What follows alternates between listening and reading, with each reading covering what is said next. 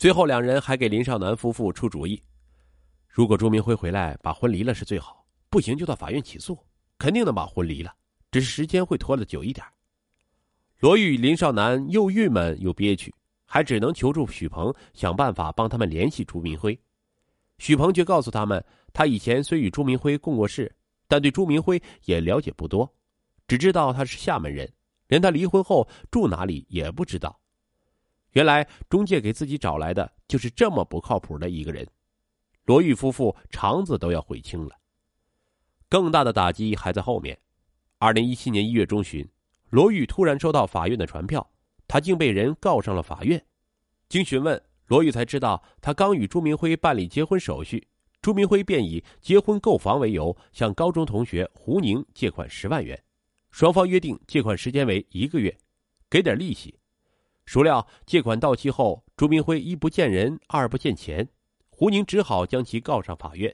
并将朱明辉的妻子罗玉追加为共同责任人。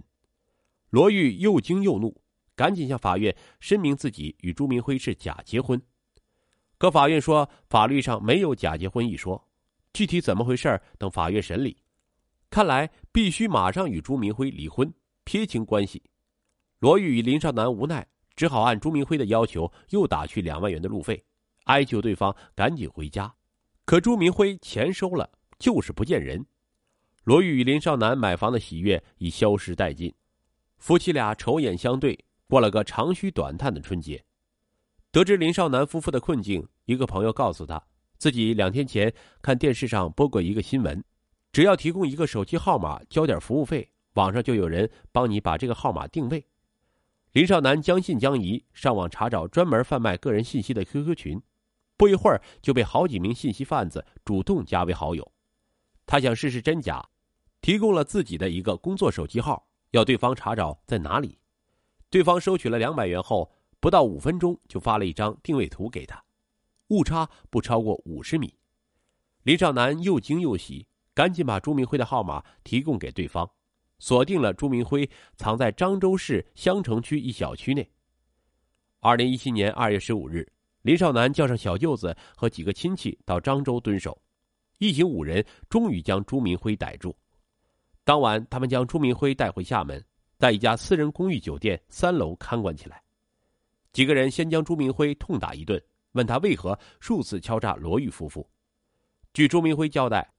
四年前他与妻子离婚后便与合伙人做生意，没想到被骗，欠下近百万元债务，这才答应假结婚赚取辛苦费。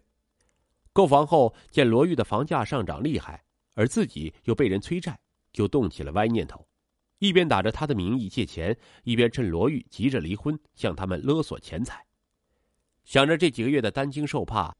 林少南想先逼朱明辉还钱，然后再办离婚。然而他们会给朱明辉的十多万元，朱明辉一部分还债了，其他早就花光了。第二天，林少南逼着他向亲戚朋友借，可打了一早晨电话没借到一分钱。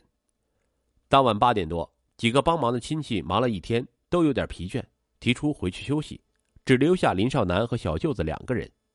林少南便打电话叫妹夫李小平过来帮忙。当晚八点，李小平如约前来。林少南走过去开门，他的小舅子也过来打招呼。就在三人讲话的档口，朱明辉趁机从卫生间爬窗户准备出逃。